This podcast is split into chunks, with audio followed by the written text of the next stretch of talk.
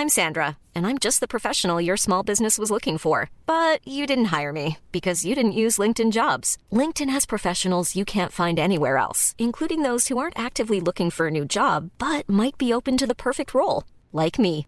In a given month, over 70% of LinkedIn users don't visit other leading job sites. So if you're not looking on LinkedIn, you'll miss out on great candidates like Sandra. Start hiring professionals like a professional. Post your free job on linkedin.com/people today.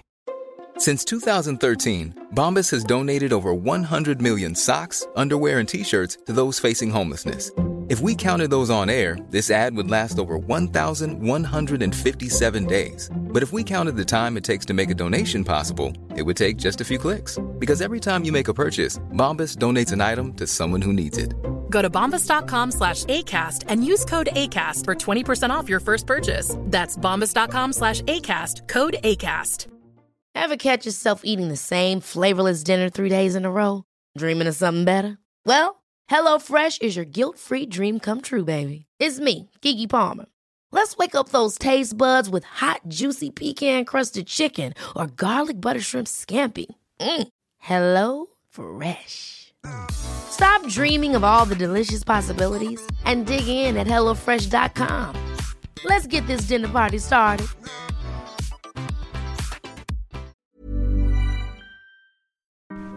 All right, hello, hello, everyone.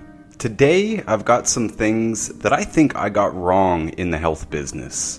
So, I'm going to talk about some of these things and maybe set the record straight a little bit. And if you didn't know, if this is your first time here, you know, welcome. I am in the health business. That's why we talk about health mostly on this podcast. We do a lot of consultations with a lot of people. We give them our best advice on what to do about supplements, foods, and even drugs within the confines of what we can legally say. I did actually write a book that is much more about this, the legal confines of medical language. It's called Fake Diseases, and I do highly recommend it. You can find that book and all of the other books that I've written and the ones that I've helped publish. Most of them are in the health genre. You can find all of them on my website, notusbooks.org. Notus is spelled not us, so that's notusbooks.org. And you can also find the free versions there. Go to the audiobook section, and you can see fake diseases for free. And if you yourself would like a consultation, you'd like our advice on what you should do about a health problem, any health problem, any person, you can reach out to me. If you're listening to this on podcast land, in the description, you'll find my contact information. And once again, if you go to my website, notusbooks.org, in the channels section, you'll find my email and my Instagrams as well. You can reach out on Instagram or email, whatever is best for you. Now, in the second part of this podcast, I am actually going to address some recent setbacks that we've had online, including in the podcast world. I assume a lot of people will be listening to this on a new podcast that I start, but the reason I have to start a new podcast is because Spotify pulled me off of all platforms. Just as I was gaining significant traction, had over 2 million listens, and since Spotify owns Anchor, the platform that I always publish my podcast on, they were able to pull me off of every single platform. And at this point, it's been over three weeks at the time that I'm recording this, and it doesn't look like they're going to reinstate my accounts. They've given me very little opportunity to appeal. I read online that many other people were able to get their podcast back online, but I've had very little communication from the company.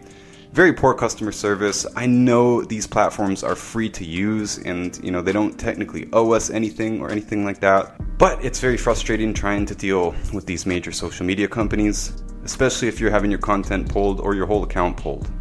So, I've got a long history of dealing with censorship and problems on various platforms Instagram, YouTube, Amazon, and here on podcast. And I'm going to address some of that in the second half of this recording. And before we do begin, I just want to thank you all. Those of you who are listening, I assume most of you are my core audience, and I can't tell you how much I appreciate you. It took me days and days to get through all of the supportive messages that I got when I announced that this was happening on Instagram. Many, many people reached out for the first time and told me how much they appreciated this podcast, and I honestly didn't even know it was having that much of an impact until you all reached out to me. So I appreciate you, and that's why I'm going to address what happened and what I plan to do about it in the future. So, main topic here things I got wrong in the health business. It's not a huge list of things, but I have been forced to reevaluate many things over the years, and I'm not going to be able to cover all of them in this recording, but there's a few that are on my mind. And I'm always learning, and recently in the last few years, where we've been able to deal with so many people, I've had a lot of weird cases, things I never saw before, things I never heard before, and we get so much feedback that I'm constantly getting new information, and I really have to reevaluate some of my thoughts and some of my processes. And actually, I think most of the mistakes that I've made in this business have to do with the process itself, not necessarily the information or the protocols, but how the information or the protocols are presented. Because if I screw up the communication part, then the person never gets started, and that's the most important thing. There's all kinds of disagreements about nutrient ratios and food ratios, especially in the macros. To me, all of that stuff is a very minor consequence because the most important thing is changing the processed foods and getting on a baseline dose of the 90 essential nutrients. It's not so important what exact program they follow, what exact foods they eat. As longtime listeners would know, we don't even care that much about what you do actually eat. We care about what you don't eat. Most of our message is about what you don't eat. The longest lived people, they live all over the world. They live in completely different habitats, many of them. They eat completely different diets. So, diet is not the most important factor. We believe there's many more important factors than food itself, including high nutrient intake, low calorie intake in general, no processed foods, of course, or minimal, high antioxidants, strong social life, low stress life. Like all the longest lived people, go and read their biographies and read what they say. Most of them talk about naps and taking it easy and you know not taking things too personally and just having a low stress lifestyle.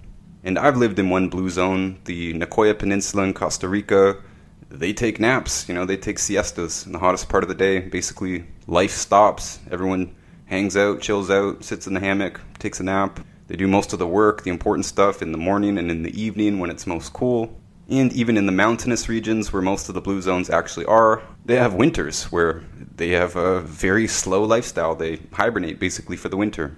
So they might work hard during the harvest season, but the rest of the time they do get to take it pretty easy. It's pretty much the opposite of what we do in the modern world. Anyways, there's a whole bunch of other factors actually, but food isn't the most important thing. Just saying that. And one of the most important factors that we consider to having a long and healthy life is avoiding doctors. And I know that sounds kind of controversial on its face, but the longest lived populations don't have doctors. They don't have dentists. They don't get a yearly physical or mammogram or colonoscopy or anything like that. And they don't have pharmaceutical drugs.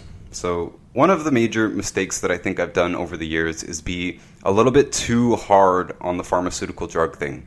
On Instagram, we do have a very health conscious audience, but in real life, it's almost everyone that comes to us with a disease. That's why they're coming to us. They have serious problems. Almost all of them are on a drug, and most of them are on more than one drug. Almost always, when someone's on a blood sugar drug, they're also on a blood pressure drug or a cholesterol drug or something. It's usually a cocktail. It's just very normal. They take an Advil, you know, for pain and they take antihistamines when they're sneezing. Then they're on these long-term pharmaceutical drugs for various systems in their bodies that are not doing too well. But online on Instagram, we have a much healthier audience in general, and it's probably only like 60% of people who come to us are actually on a drug almost everyone has a disease, but many of them, the health conscious people, they choose not to take the drugs. That's why they're talking to people like us looking for natural alternatives.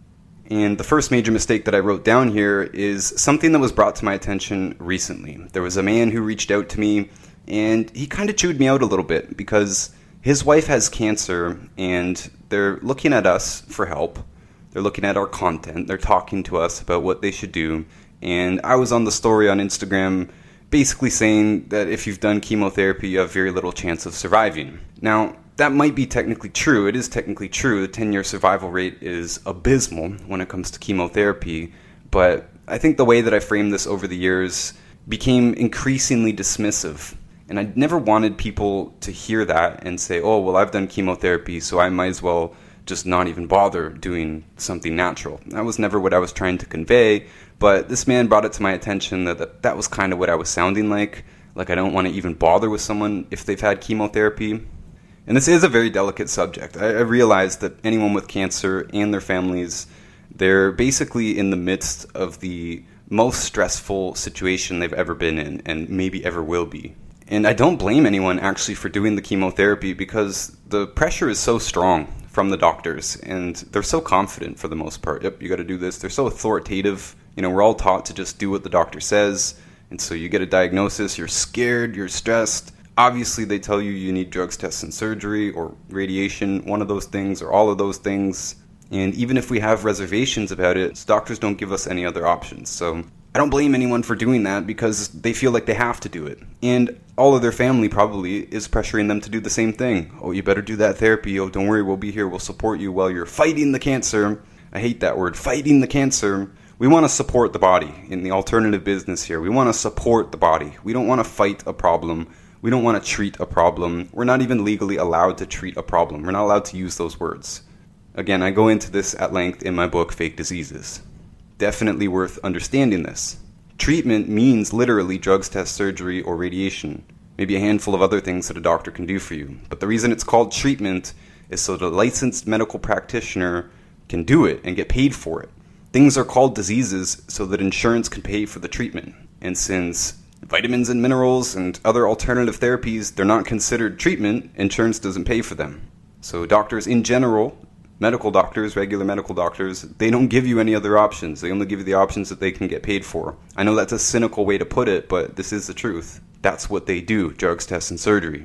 Anyways, my mistake here was making it sound like you're in a hopeless situation if you've done chemotherapy, and that's just not true.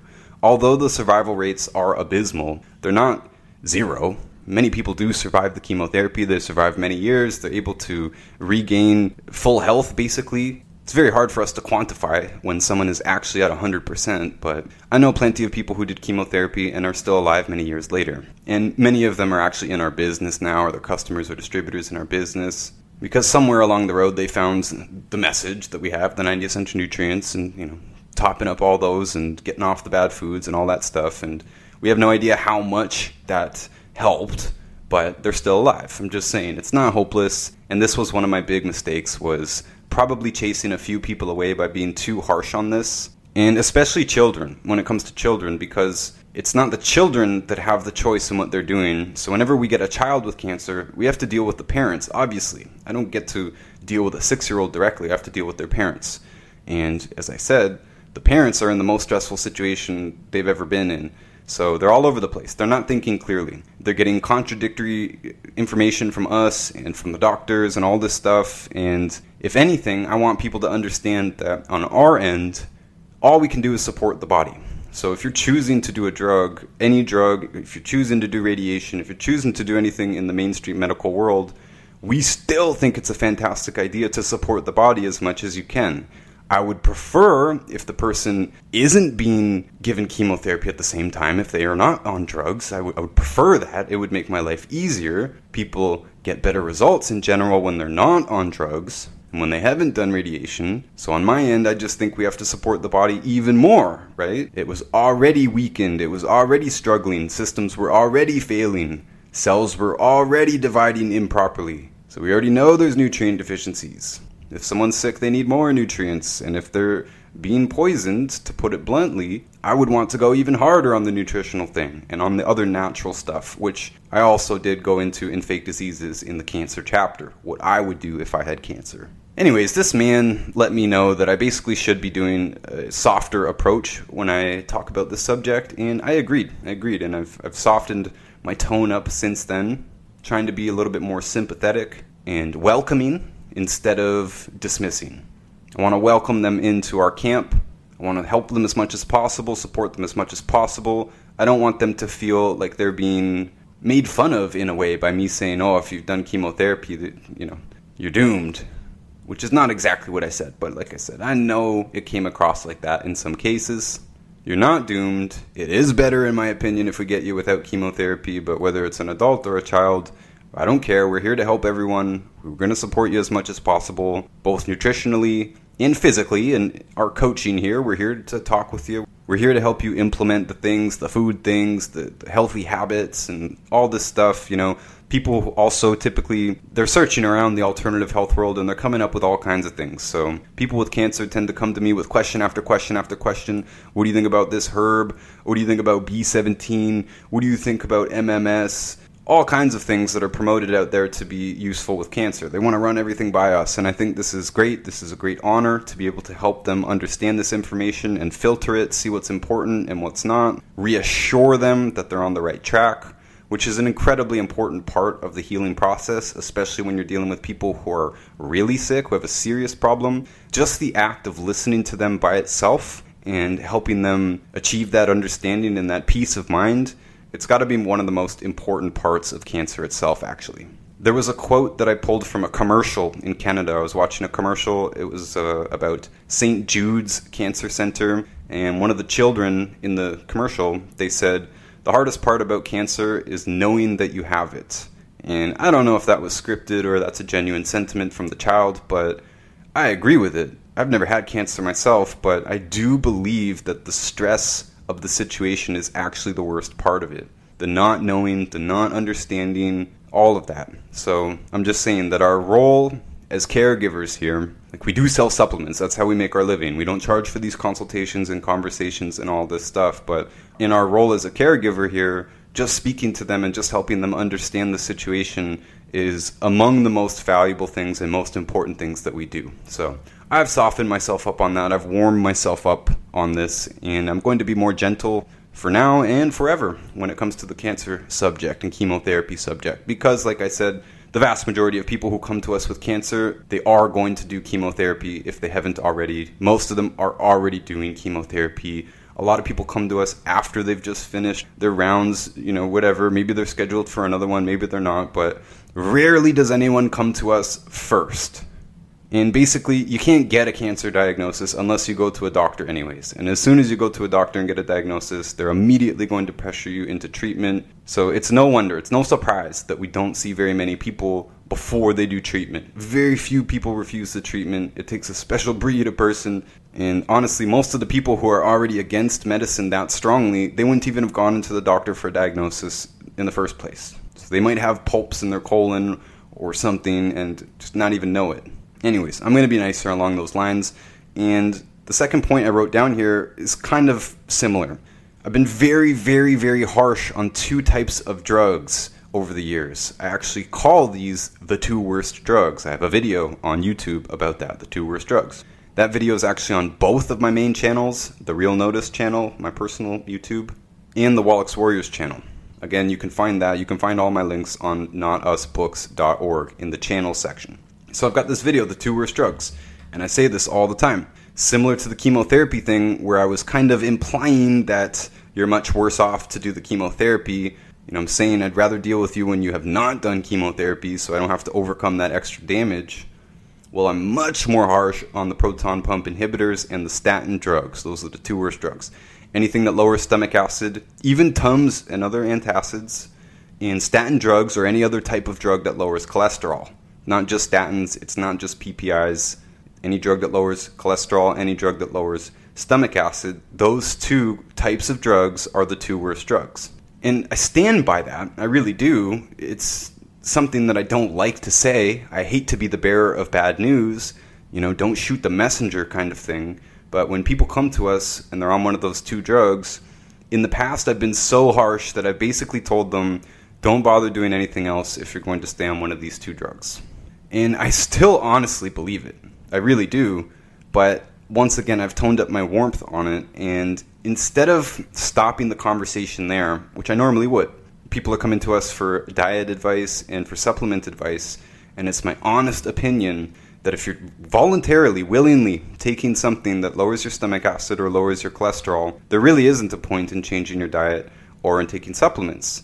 You're not going to absorb them properly. You're not going to use them properly. You know, stomach acid is needed to digest food. It's needed to prime, chemically prime many of the essential nutrients, so they literally physically can't be absorbed properly unless they are dropped into a very strong stomach acid. And cholesterol, I mean, cholesterol is in every single one of your cells. Doctors think they're smarter than God. I'm not religious. I don't want to sound like I'm pandering, but I like to put it this way God put cholesterol in every single one of your cells. Who are doctors to think that they're smarter than God? You know, the cell membrane on every single one of your cells is made of cholesterol. Since it's made of a fatty material, it's semi permeable, meaning the cell lets some things in and doesn't let other things in. And the membrane is actually like the brain of the cell. Membrane. Because you can remove the nucleus from a cell and the cell still survives. You can't remove the membrane, it needs the membrane. The membrane, again, it's what actually interacts with messenger molecules like insulin and stuff. It's what decides to let certain things in and not. And it's the chemistry of the membrane that really determines what happens in the cell because it's like the doorman on a club. It's what decides what comes in and what doesn't come in. And it lets wastes out and all, all this stuff. It regulates what goes on inside the cell because it's the door of the cell. So that's largely made of cholesterol. Many other important factors in the body are made of cholesterol. The sheath around all of the nerves, the white matter around all the nerves, it's called myelin. It's largely made of cholesterol. So anytime you have a demyelination disease like Alzheimer's or MS or Parkinson's or ALS or anything like this, this is basically a cholesterol deficiency. And by the way, I'm not going to get too too deep here. I do recommend a book called The Cholesterol Myths by Uffe Ravnskov. There's a ridiculous amount to say on this. Doctors never proved that cholesterol itself was a problem. In fact, it's asinine to even suggest that because cholesterol is so essential, it's so important. If you lower your cholesterol intake, your body will produce more because it needs it. It needs it for its nerve sheaths, it needs it for its cell membranes, it needs it for the bile salts that your gallbladder releases into the intestine to break down other fats. So you literally need the fat to make the bile, which helps you digest more fat. It's part of the fat metabolism. The cholesterol molecule is the master steroid in the body. Cholesterol, you know, all the other sex hormones and steroid hormones like testosterone, estrogen, progesterone, the progestation hormone, the pregnancy hormone, progesterone, uh, the adrenal hormones, all this stuff is made of cholesterol.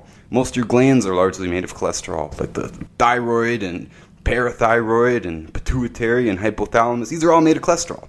Your brain's a fatty organ, right? Th- those brain diseases I mentioned earlier, Alzheimer's and that family, these are cholesterol deficiencies. We say they're physician caused diseases, doctor caused diseases, doctors cause dementia, because they give you this terrible advice based on facts they never proved. They never proved that cholesterol intake was actually what caused high cholesterol in the blood. We maintain, and we've always maintained, that high cholesterol in the blood is caused by processed foods, first of all. Second of all, us alternative people, especially here in the Dr. Wallach camp, we never agreed that what they say is high cholesterol is actually high. We believe 220 to 270 is actually the perfect range. That's the healthiest range. That's the range that you'll live the longest in, according to the available data. Doctors will say you have high cholesterol depending on what doctor you talk to. They'll say it's high if you have 180 or 200. We say that's actually low. So you don't even have high cholesterol. They put you on a drug that lowers your cholesterol because they know the regulatory mechanism. Doctors do understand that if you lower your cholesterol, your body will kick into overdrive and produce more cholesterol because it needs to be in balance. Your body's smarter than your doctor is. So they have to use a drug to overcome this mechanism because they know that diet won't work very well.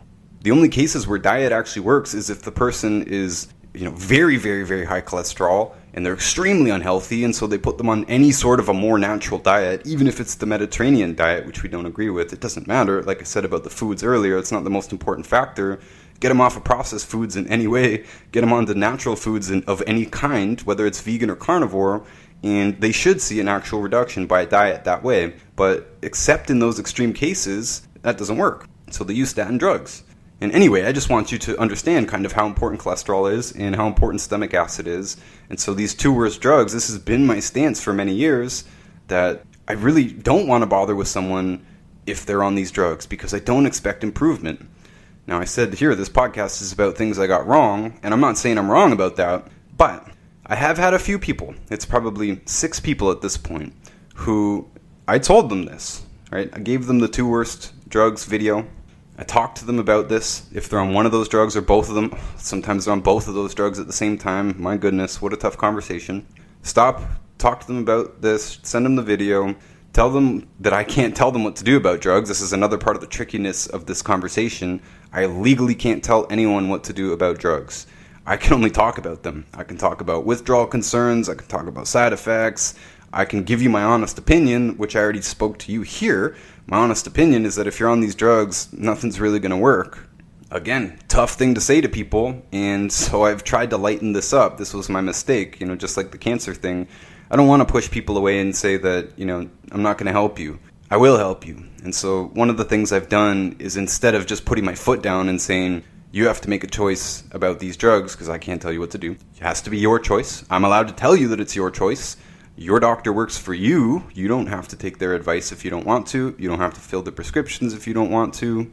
You should be aware of withdrawal concerns and stuff like that if there are any. But in these two types of drugs, there are really no withdrawal concerns with statin drugs or stomach drugs. And there's also not really a benefit to weaning because they still work. Work is in quotes there. These drugs still work at low doses. I tell people all this stuff, but I don't stop the conversation there. I used to. I used to just say, look, you've got to make this decision. If you choose to stay on these, I'm promising you probably not going to see any progress. So I'm basically kicking them out of the office, the digital office that we have, because most of these conversations are on Instagram or email. So I wanted to stop doing that, and especially in the case of the proton pump inhibitors, now I just assume that they're going to take that information to heart, and then I will also add in, I'll, I'll shift the conversation to what they can actually do about it. First of all, they're probably on the stomach acid lowering drug. Like, I might as well tell you here while we're here, I might as well tell you what they should do. They're probably on the stomach acid lowering drug in the first place because they have acid reflux or heartburn or GERD, gastroesophageal reflux disease, or gastroparesis, or any, any of these names that they give for the same basic problem. They're having a burning sensation or indigestion, and doctors erroneously blame it on too much stomach acid. Well, like normal, it's actually the exact opposite of what doctors believe is the truth. It's the exact opposite. Heartburn and reflux and GERD and gastroparesis, in the vast majority of cases, are caused by a lack of stomach acid. A lack of stomach acid. The stomach acid is not acidic enough.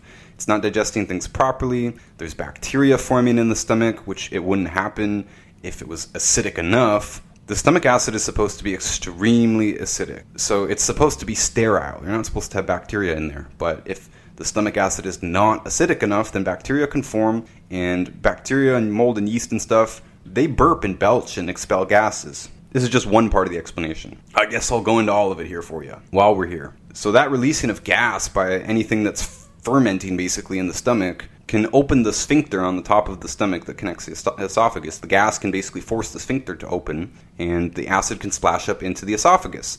Now, I want you to consider that the stomach acid is supposed to be strong enough to digest meat down to the bone. If you swallowed meat with bone on it, it would dissolve, it would strip all that meat off of the bone. You'd just be left with bone. So your esophagus is not made of titanium or any super impervious tissue. Your stomach is lined and it is designed to hold that strong stomach acid, but your esophagus is not.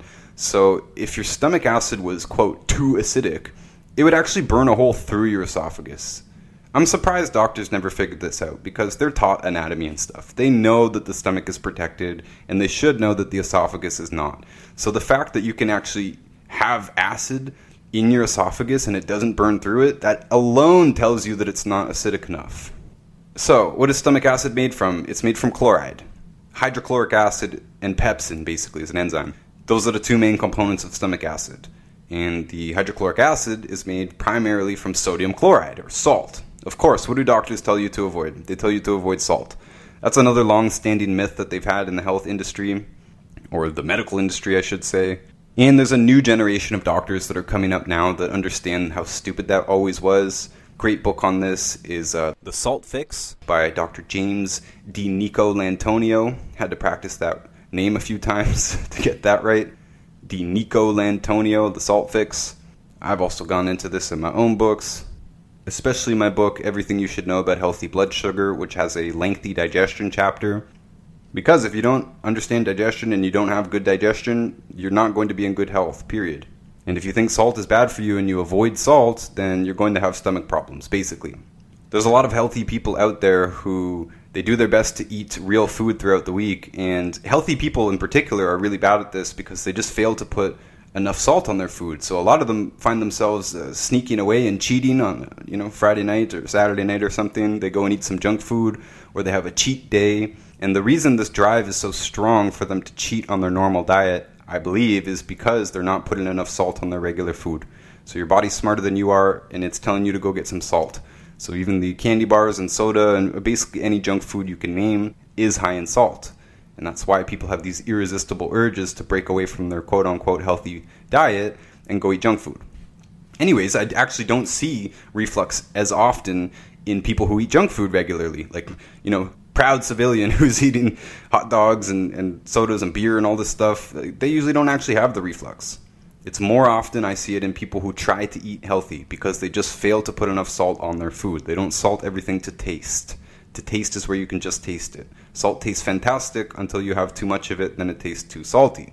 But you want to be eating it in that fantastic range where it tastes good. That's your body telling you, yes, this is good, I want this. When it's too salty, that's your body telling you, I've had enough. And by the way, doctors giving their same advice to their livestock would kill their livestock. You try and be a farmer without a salt block for your animals, your animals are going to waste away and die. First, they're going to start chewing on the feed box and eating leather gloves and chewing on each other's horns and all this stuff because they have pica. What we call pica in animals, we recognize as a mineral deficiency disease causing them to have weird cravings. We call that the munchies in humans. Doctors, they don't know this. They don't have to learn anything about agriculture or minerals or nutrition or anything like this. I'm going a little bit more in depth than I wanted to here on the salt thing. I just really want to hammer in the importance of this. There's no such thing as civilization without salt. Every civilization was built either on a salt mine or on a salt road. The phrase, all roads lead to Rome, most likely meant salt roads. Roman soldiers were said to have been paid in salt, that's why it's called a salary. Even all the way up until the American Civil War, certain troops were actually paid in salt brine. Salt uh, functions as a currency because it's one of the most important substances on Earth. In fact, there's no life without salt. I said civilization earlier, but there's no life. There's no microbe or insect or fish or anything that can live without salt. All life requires salt, just like it requires water. It's an absolutely integral ingredient to all life. And so, salt actually usually is just the solution. It's one of the simplest things we do in this business. If you have reflux, we give you what I call the salt flush. By the way, anyone can contact me and get the Salt Flush in writing, and I do have a Salt Flush video on the Wallach's Warriors YouTube channel. Salt Flush has been one of the most beneficial things that I have ever come across in the health business. I actually kind of invented it, and I tell that story in the Salt Flush video. Because lots of people talk about using enough salt, but the Salt Flush uh, evolved using pretty massive doses, and yeah, it's been a spectacular success. transformed lives just with the salt itself. I've seen people who are foaming at the mouth from GERD or gastroparesis give them a glass of salt water and it stops in front of our eyes. Tell them to do that again every day until they can only take a few sips, which means they're topped up. And they no longer have the GERD or gastroparesis, or the reflux or heartburn, or whatever word we want to use here. So I'm saying doctors don't know how to reverse heartburn. They have no idea. They give you a drug that lowers your stomach acid so low that even if it splashes up in your esophagus, you can't feel it. Well, that's not very good because now you can't digest food properly, you can't absorb nutrients properly, and you're kind of screwed, to put it harshly. You need stomach acid. It's a crucial part of the anatomy. And if you're on that drug, then even if you're using salt, you're still not producing stomach acid properly. Very, very unfortunate. These two worst drugs, that's why I call them the two worst drugs. You need stomach acid, you need cholesterol. So when doctors give you these things, wow, it's hard on my end. It's like you're calling me as a firefighter to come in and put out a house, but there's someone standing next to it throwing oil on it. It's basically what this is. How am I supposed to combat a powerful drug that stops your body from producing cholesterol or stops your body from producing stomach acid? Very, very tough. And by the way, let me just mention there is another possibility for reflux and heartburn and GERD and gastroparesis. It's obscure. It's not every case. It's maybe one in 100 cases, maybe one in 200 cases that I've seen. I don't know. But it's osteoporosis of the back, actually, or a spinal injury. Pinching a nerve, because there's a nerve that tells the cells in the stomach, the chief cells, it tells those cells to actually squirt the acid into the stomach. So if that nerve is pinched from an accident, from osteoporosis, from a posture problem, something like that, you can have an acid problem because of that. It can happen, it's just not the normal situation.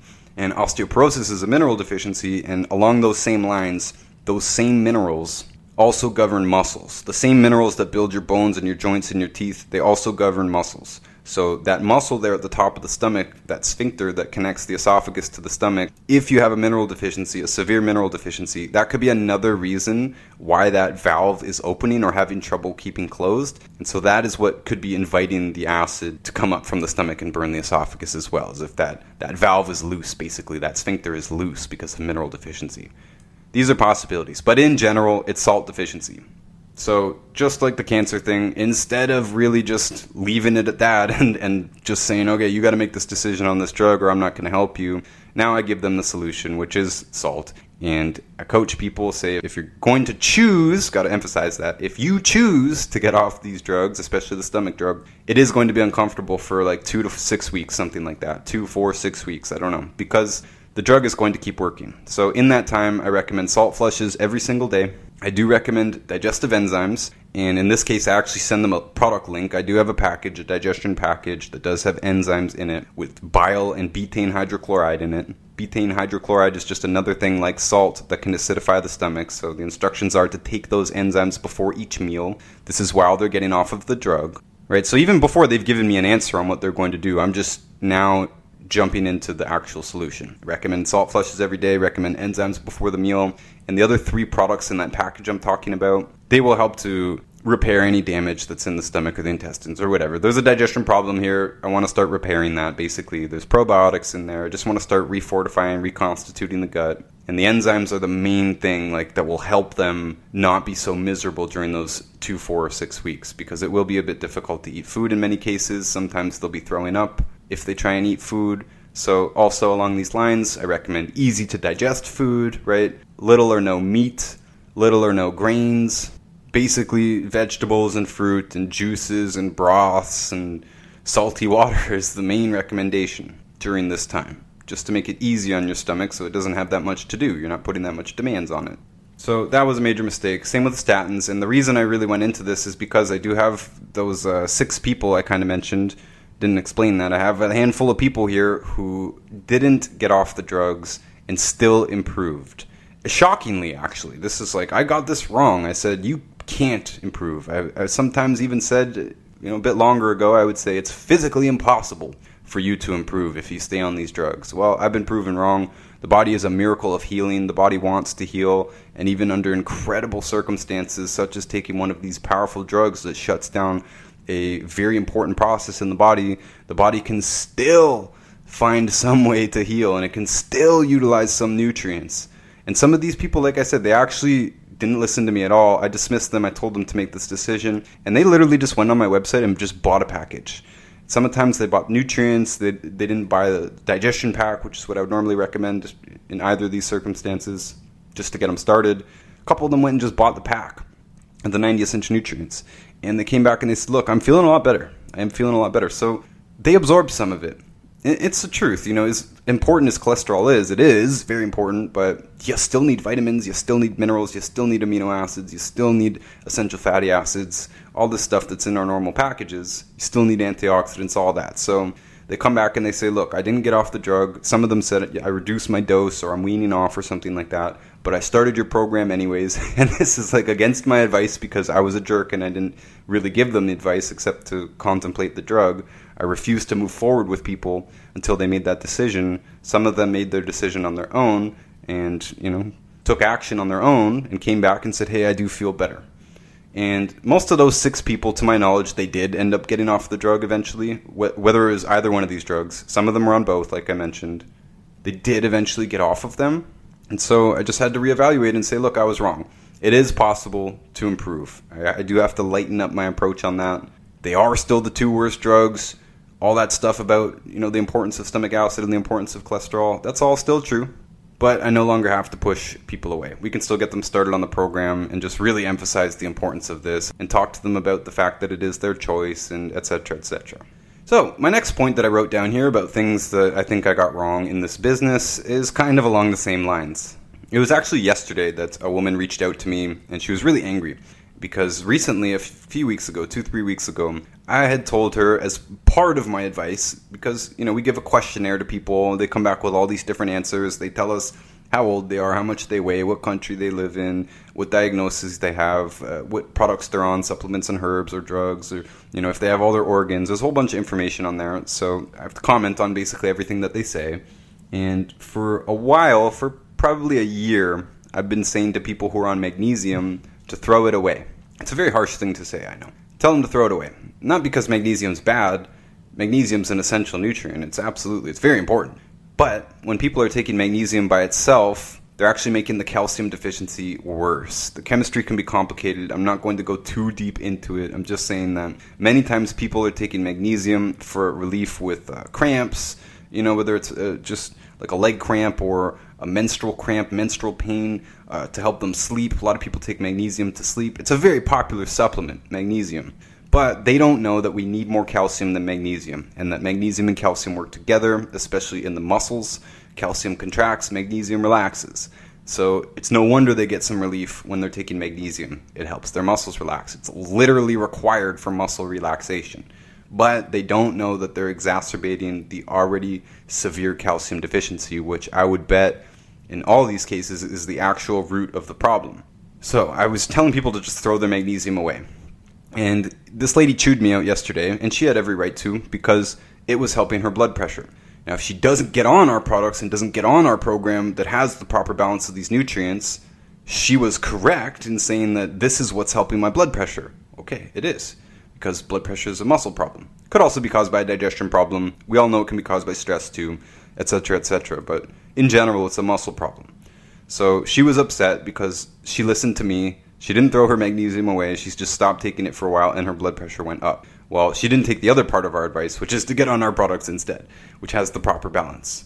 So it wasn't actually because of her that I reevaluated myself. It was already like right after I told her this, probably. This is like two weeks ago that I've just decided I'm not going to tell people to throw this away anymore, just because I realized no one was actually doing it. And I, I realized that if it was me and I had bought a product and someone told me to throw it away, I probably wouldn't. I'm cheap. I would finish the product. So I assumed that actually most people were doing this, and many people even just, they told me this. They said, I, I just I'm finishing it off. So I switched that. This was a mistake. Telling people to throw a product out, it's not a good idea. They're not going to throw it out. Might even be a little bit offended. And if it's all that they're taking, it might actually be the thing that's keeping their blood pressure down at the moment, like this lady. By the way, I think I was kind of able to talk her down. She was like, I'm, I'm unfollowing. This is the worst advice I've ever gotten. I, I think I was able to uh, sweeten her up a little bit and, and, calm her down a little bit. You know, I w- didn't argue with her or anything. I apologize. She's right. She's right. I shouldn't have told her to throw it away, actually. I had already come to this conclusion probably right after I told her. Now I just tell people to reduce the dose and don't buy it anymore when they're on magnesium. And this is like daily. Every day someone's on magnesium. They're coming to us with another problem that I know has something to do with calcium deficiency, and they're on magnesium, and I know that's making the problem worse. But now I just know that I shouldn't tell them to throw that product away. I just tell them to reduce the dose significantly and finish it off. And obviously, to get on our program too, whatever it is I'm recommending to them, whether it's a digestion protocol or just jumping them into the nutrients right away. Doesn't matter. I expect that they're not going to throw the product away, any product, so reduce the dose, keep taking it until it's finished, don't buy it again. Next mistake I think I made is also in the communication realm. Most of these things are in the communication realm. We used to give people three options to start, and those options were basically price points. You got a low price point, medium price point, high price point. And I think my mistake here was listening too closely to many sales books and you know psychology books like uh, thinking fast and slow, right? I'm thinking about heuristics and I'm thinking about price anchors and all this stuff in these psychology books. So I thought it was a good idea to have the large packages as a price anchor. And by the way, I genuinely do think it's better to start big. Start with investment, start with commitments. I do actually believe that people who start with bigger packages and more money on the table are going to take the program more seriously, but I have really shifted my efforts towards budget products in the last few years, especially since the pandemic. I was poor for most of my life. I understand this. I understand budgets and all this stuff. And even though it might be literally best to start with a bigger package, I just decided I don't think this is working very well.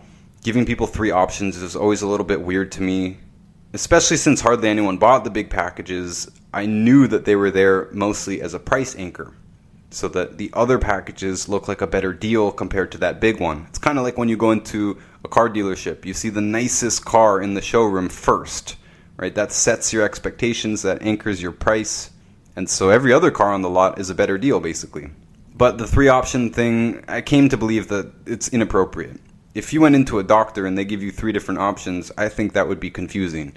Doc, you're the expert. This is why I'm coming to you. You tell me what to do. What do you think is best, right? So now I've really gone down to giving them just one option. Sometimes I will give two options, but they'll be very similar. It's just like, especially some people, they're like, look, I'm on a really, really tight budget. Like, if I give you a recommendation and then you come back and you say, look, I can't afford this, Okay, now I'll give you another recommendation if I can. Sometimes I'll be like, look, this is what I recommend. You know, you've got this problem. This I can't go any lower. I designed a whole bunch of packages with the lowest possible budget in mind. I set them as low as they can go. But sometimes people really want to finagle, and I, I, get it. If you only have this much money, you're on a fixed income, okay, okay, I'll see what I can do. But the point is now, instead of giving people three options, I just don't care about their budget. I just assume they have a budget, actually. So most of the time, I'm actually recommending a budget pack because I made these packs with budget in mind, and I put that in the name of them. This is a budget blood sugar pack. This is a budget bone pack. This is a budget selenium pack. Because I no longer care if they're on a budget or not. I'm just trying to give them a solid dose of the nutrients at the lowest price I can, and I'm treating everyone the same, basically. And sometimes, by the way, I have people tell me, look, money's not an option here. What would you recommend? And I don't back off my recommendation. I told you a budget blood sugar pack. I don't care if you're rich. This is what I want you to start on. You can change the products later if you want. We can talk about that, but this is what I recommend to start with. And it's been really good. Honestly, it's been really good for business. Our business is doing great, by the way, just so good. We just had five best selling months in a row. This is the beginning of June right now, June 2023. So January, February, March, April, May, every single one of those months was the best selling month ever. And part of the reason I think is by giving specific recommendations. And I can see what people order. They're ordering what I recommend most times. So rather than giving people three options and leaving it up to them and knowing that a lot of people actually they just they never messaged us again after that. They were confused. They didn't know what to do. I feel this was a great move. In the past, I've even coached distributors to give three recommendation, three options, give them three price points. Again, I was listening to sales books and psychology books. I wasn't listening to experience. And now my experience tells me I was wrong about this. You want a specific recommendation? I want to give you my best recommendation now no other option. And just by default, I'm making it the lowest price that I can. What I think will do the most benefit for the least dollars. Don't care who you are. Hiring for your small business? If you're not looking for professionals on LinkedIn, you're looking in the wrong place. That's like looking for your car keys in a fish tank. LinkedIn helps you hire professionals you can't find anywhere else, even those who aren't actively searching for a new job but might be open to the perfect role. In a given month, over 70% of LinkedIn users don't even visit other leading job sites. So start looking in the right place. With LinkedIn, you can hire professionals like a professional. Post your free job on linkedin.com slash people today. Ever catch yourself eating the same flavorless dinner three days in a row? Dreaming of something better? Well, HelloFresh is your guilt-free dream come true, baby. It's me, Keke Palmer. Let's wake up those taste buds with hot, juicy pecan-crusted chicken or garlic butter shrimp scampi. Mm. Hello Fresh. Stop dreaming of all the delicious possibilities and dig in at HelloFresh.com. Let's get this dinner party started.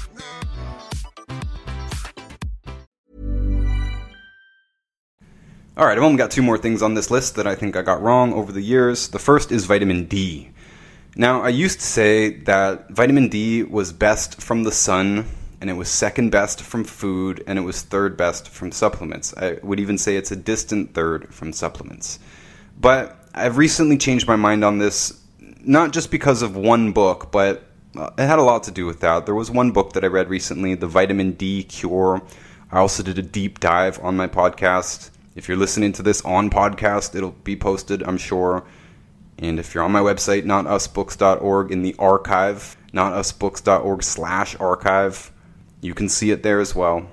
Talked about more of my thoughts on vitamin D there, but it's been coming up again and again over the years, and I had to figure out why there was a few cases of people that I knew had a calcium deficiency problem, arthritis or osteoporosis or bone spurs or insomnia or something like that, generalized pain, fibromyalgia, something like that, why they weren't getting their result.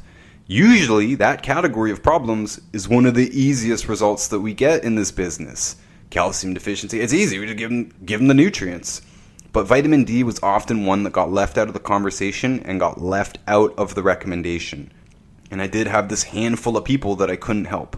And it wasn't a dose thing. You know, tripling the dose is not required to reverse those problems. It's not. The proper dose is required to reverse those problems, but I see it all the time on half the dose.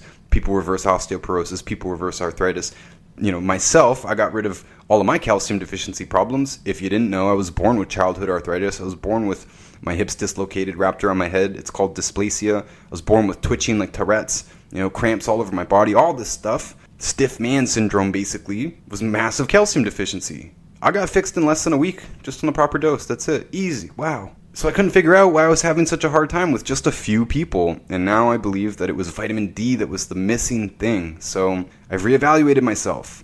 I'm from Canada. Most of the stuff that I did, most of the people that I talked to, most of the work that I did was in Canada. In Canada, it doesn't matter where we are, even in the south. Like, we opened a store in Windsor, Ontario, my friend and I. He still runs it, but I was there for a year helping him open it. And so we're in one of the most southern points in Canada, but even still, even in the south, there's very few days that have UVB 3 and above where we can make vitamin D in the skin. So basically, everyone in Canada, everyone in Michigan, everyone in the northern states of the US, especially, and even if you're in the south and you have an office job or you know you work from home like I do, work on the computer, work on the phone, I don't get enough sun. I'm down here in Texas right now, Houston. It's sunny out. I do try and go and stand outside for 20, 30 minutes a day when it's sunny and it's very often sunny. I think I am getting enough vitamin D outside actually on many days, but it's still hard, especially a lot of the year. There is a winter here. It does get rainy and cloudy and windy, and you're not going to stand outside and you're not going to get UVB3 or above. And we don't need it every single day, but I'm just saying that the vast majority of modern people are not getting enough vitamin D, and I was wrong to say that sun was the best way to get it in Canada, you like I said, you have very few days that you can actually go get that UVB3 and make vitamin D in your in your skin. And how much are you actually making? Especially if it's just in the summer, well, you're going to have problems in the winter. So I used to just take vitamin D supplements in the winter. Now I'm taking them year round, and now I'm mentioning this very, very often, especially when people are coming with calcium problems, with uh, female problems, hormone problems, anything like this, thyroid problems, which by the way, thyroid is also in our calcium deficiency category of disease. I'm just mentioning this more and more, and I'm asking people, are you on a vitamin D? Have you ever had your vitamin D levels checked? Because I was wrong. Sun is not the best way, especially if you don't have access to the sun, especially if you live in the north. Food is not the second best way if you're not eating a whole bunch of egg yolks every day and, you know, liver and stuff like that. Like, just a lot of people aren't doing this. So, supplements actually are the best way to get vitamin D. I, I reversed the whole thing. Supplements are the best way for most people to get their vitamin D. By the way, I think part of the reason I took the stance in the first place was because we're already pushing supplements, and I don't want everything to sound like it's gotta be supplemented. We're already most focused on the minerals and the 90 essential nutrients like as a package but that doesn't come with enough vitamin D. So I just hate the upsell part of it. Like, oh, okay, you, you know, you got the minerals from us, but you know, you also need vitamin D. You know, you know, you also need this. I also sell other stuff. I sell anti-EMF products and stuff, and for the same reason, I don't bring it up much because I know this adds up. I spend tons of money on supplements. I spend tons of money on anti-EMF products and other, you know, healthy living products and stuff like that. I know it adds up.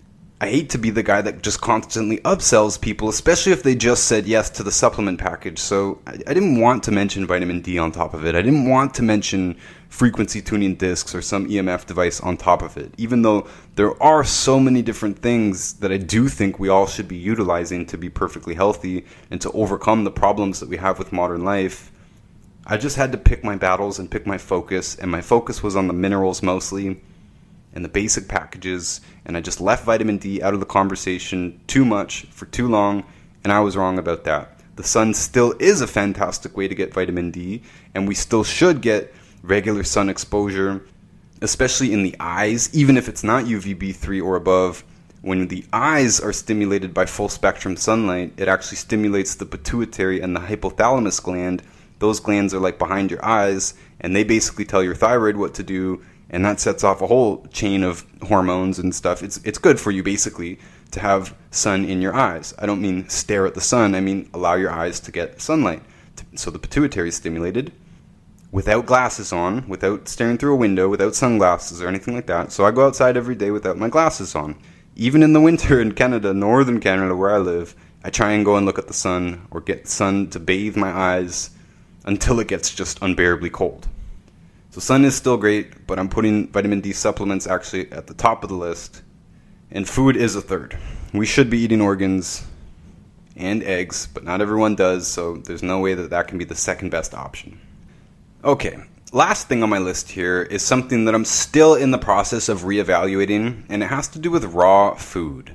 Now, there's pros and cons to everything. There's a lot of conflicting information out there. I already said at the beginning of this recording that food is not the most important factor for longevity. There's a lot of people out there promoting raw food because it has living enzymes in it.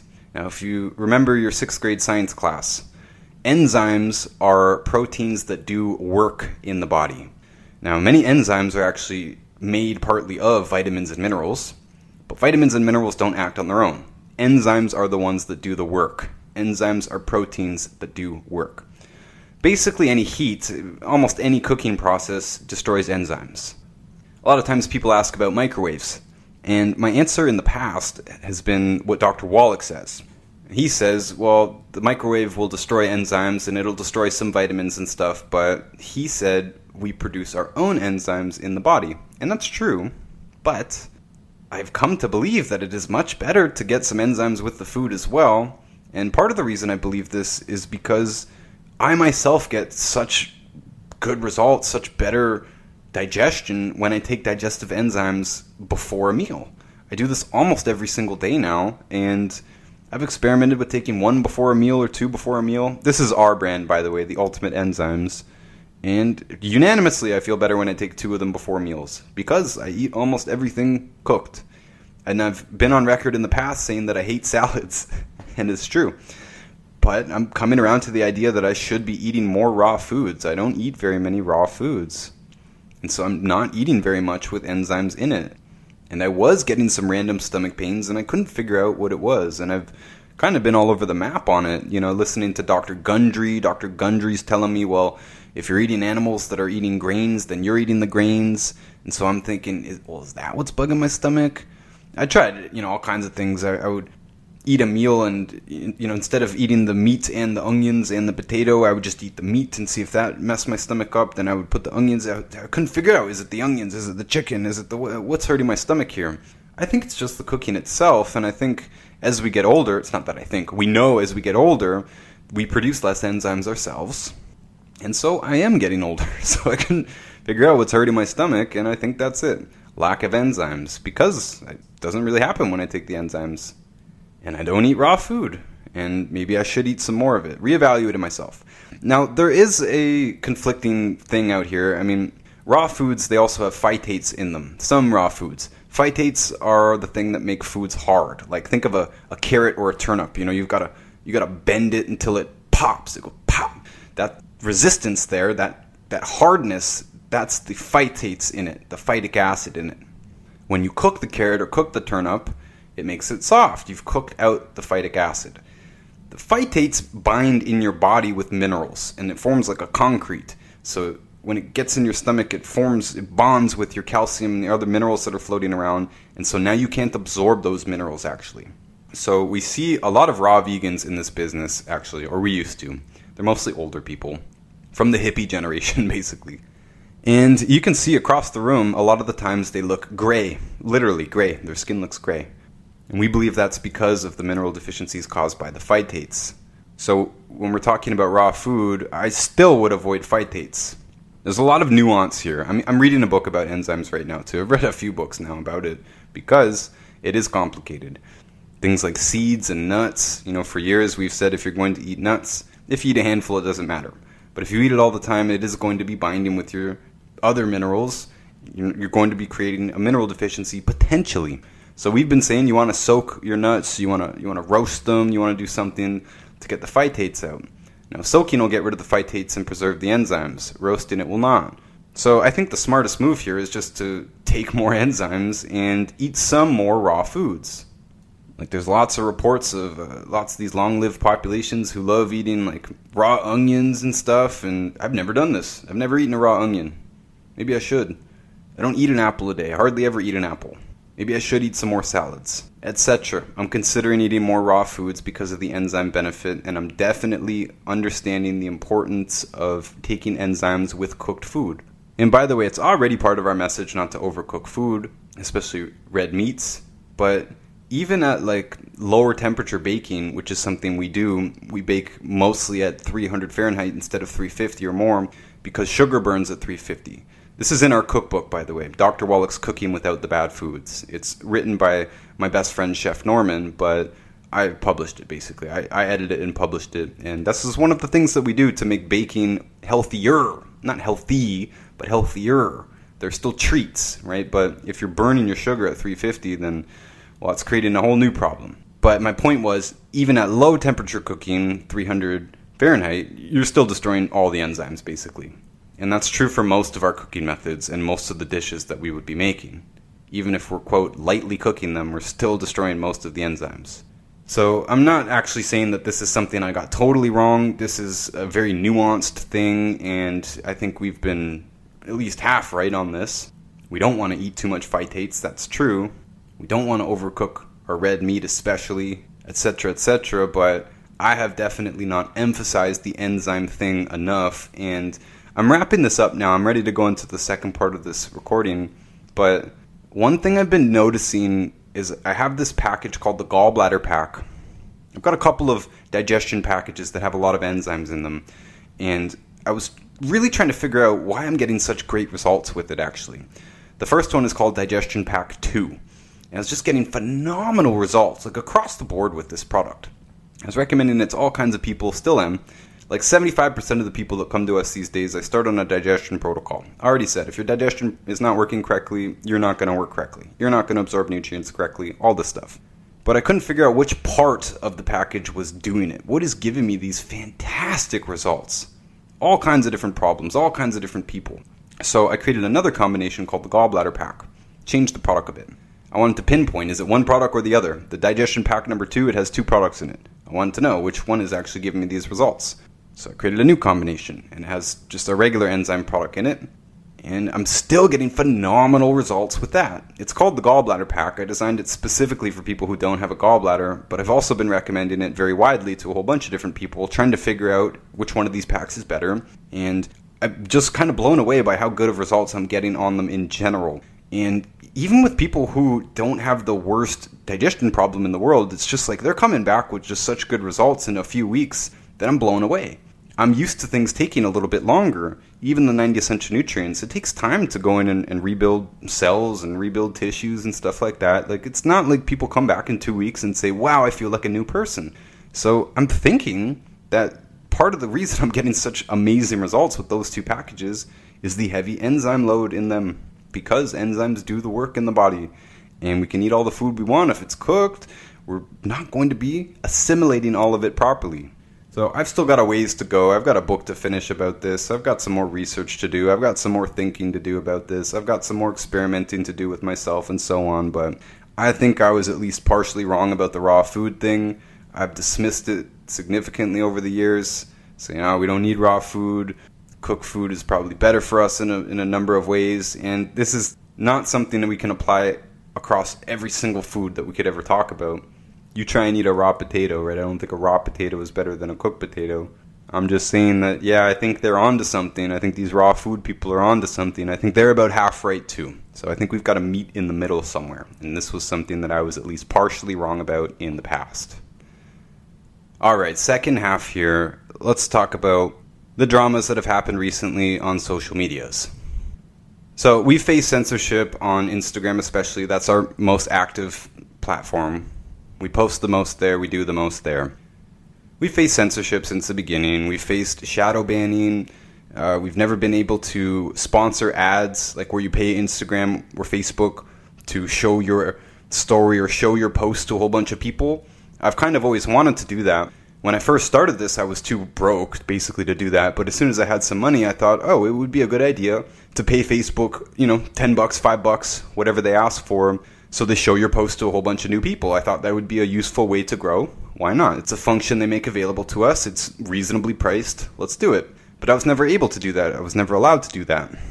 And when we first went on Instagram to post Dr. Wallach specifically, I was on a little bit before that doing other things, but in 2019 I started posting Dr. Wallach and we blew up very, very quickly on the Wallach's Warriors account. Just blew up. We were growing like crazy. And then very suddenly, boom, the brakes were put onto us, and we were growing at either 1% or less than 1%, eh, basically ever since. Right now, I think we're at 0.02% growth on the Wallach account and on my personal account. And my personal account also had a similar growth spurt, except it wasn't at the beginning. I'd posted book reviews on my personal account for years, and then a couple of years ago, it just doubled overnight. It went from like 6,000 or 5,000 to 11,000, something like that. Just this wild growth in a period of like a month, two months, and then boom, went back down to 1%. Right now it's at 0.02%, just like the Wallach, they're at the same rate of growth.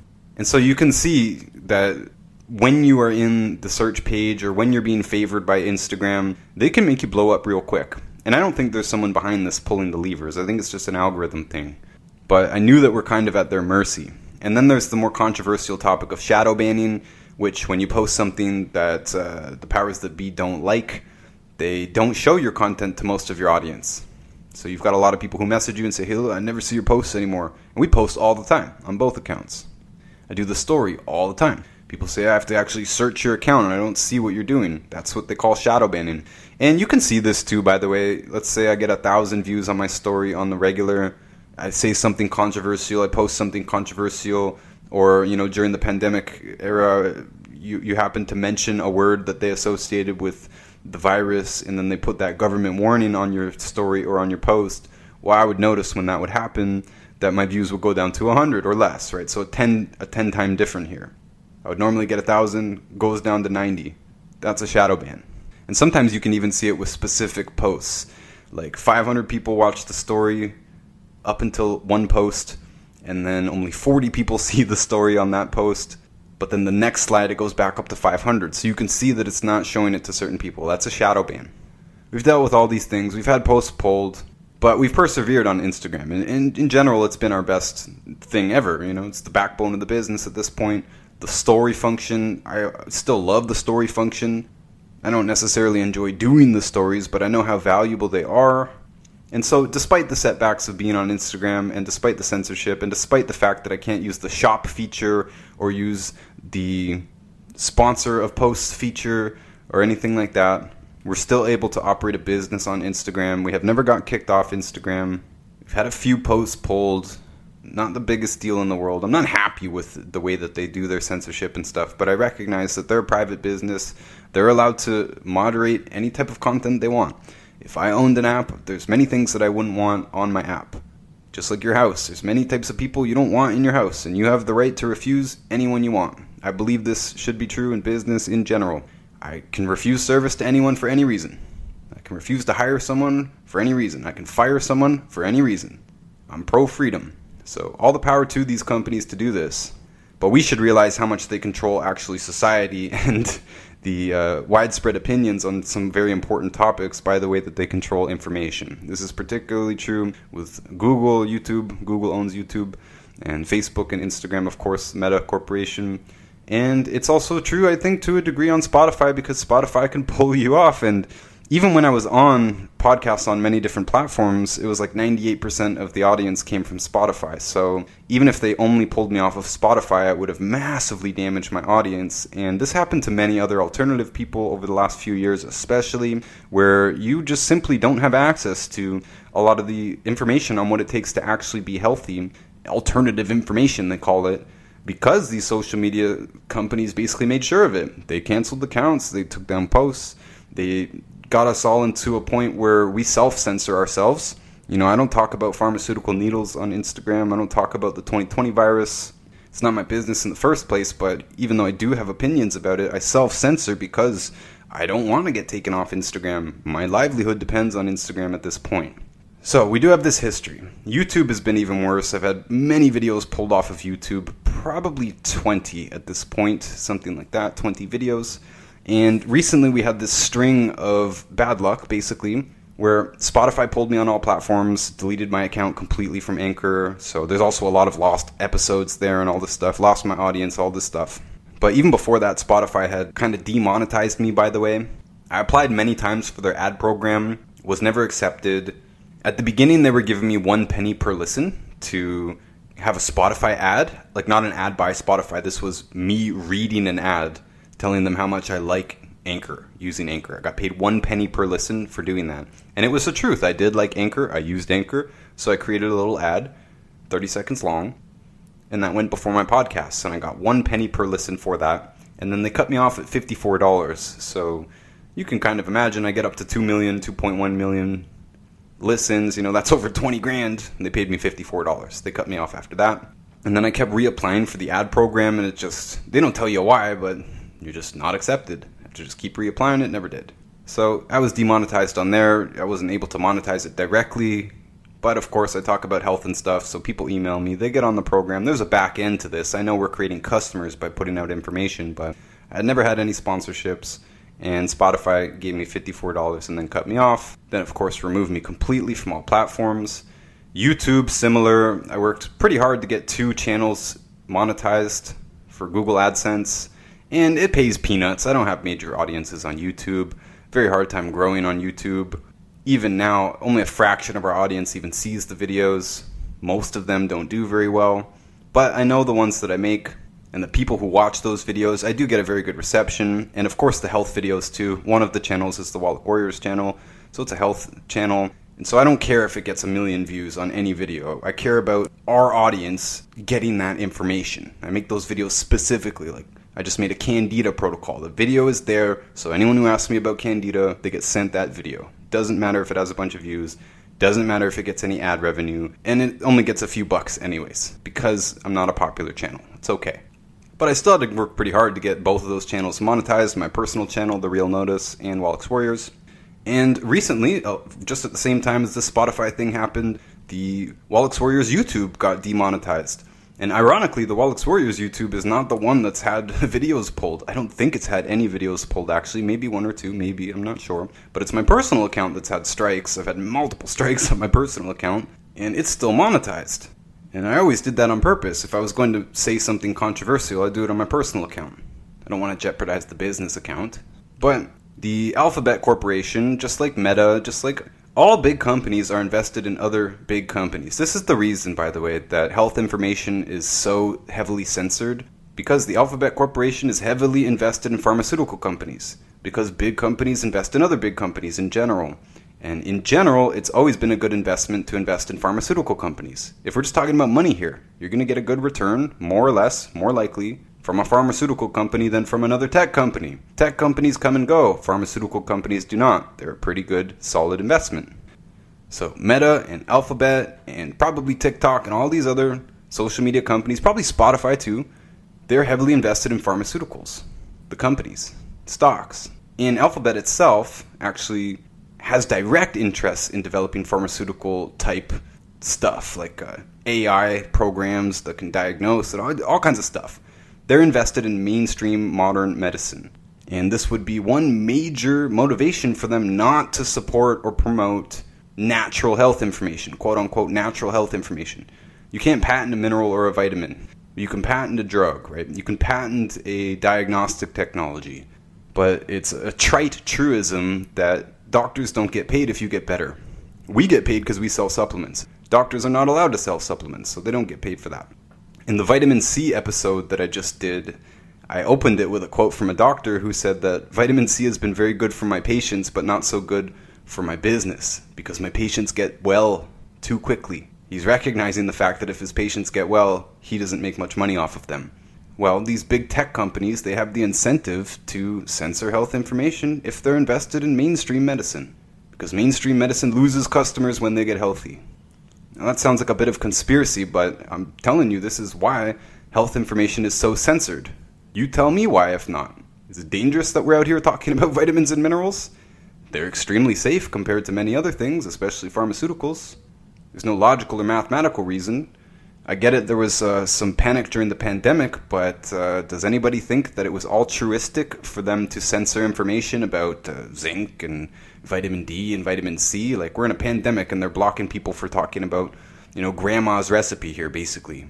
Pretty crazy. I know people got a little bit out of their mind, a little bit irrational there, but uh, the mass censorship of natural information was definitely unprecedented there. And I'm just saying, in general, trying and do natural health stuff on these social media platforms is very, very difficult. You're not promoted. You're, they're not uh, encouraging your growth and they're not supporting, they're not helping it basically. So yeah, we've had this long history with it, and I'm only saying this because a lot of you guys are interested, and a lot of you guys, you know, have shown your support for me when I got pulled, and when I shared that the YouTube got demonetized. A lot of you guys gave me a lot of suggestions on what to do in the future. And by the way, one more thing that happened at the same time is Amazon pulled our affiliate program, which was one way I was trying to monetize the podcast. And when they pulled us from that, I, I appealed it and said, What's up? And they actually said that it wasn't because of the podcast, it was because of my website, notusbooks.org. They said this isn't the type of content that we want our customers to be exposed to. I don't know what exactly they were talking about, my book review section there or something. First, they said it was uh, not original content, so I appealed that. They said, yeah, we're pulling your sponsorship because you're not sharing original content. And I appealed back and said, what are you talking about? Book reviews aren't original content. This is completely original content. I wrote these book reviews. What do you, what do you, what's going on here? I'm, right, I'm putting the Amazon link at the bottom of my book review on my website. That's completely original content. Other people are using these affiliate links to post like on Pinterest and stuff. You know, they'll post like lawn furniture on Pinterest and they'll put their buy link on it, or they're doing blogs like, you know, top lawnmower of the year and they have their purchase links. And you can read at the bottom of the article, you can say, you know, these affiliate links are ours. We do get paid a commission if you click on them, whatever disclaimer they have to give, but very loose to call those things original content. So I'm doing book reviews, they're 100% original, so I appealed that, and then they came back and they said, oh, it's not actually because of original content, it's because we don't want your content exposed to our audience.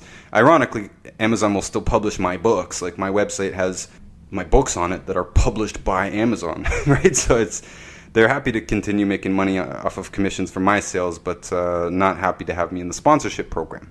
So whatever. Ironically, that happened at the same time as the Spotify takedown, so it was kind of a double hit there, one two, and then right after it was the Wallach's Warriors YouTube that got demonetized. So this all happened at once. I shared this with the audience. I got an outpouring of support, uh, you know, an outpouring of uh, very kind things that all of you said. You know, I, I really feel the the love and the respect from you guys, and so I just want to address this here. I'm not going anywhere. I'm not going to stop making content in at all, really.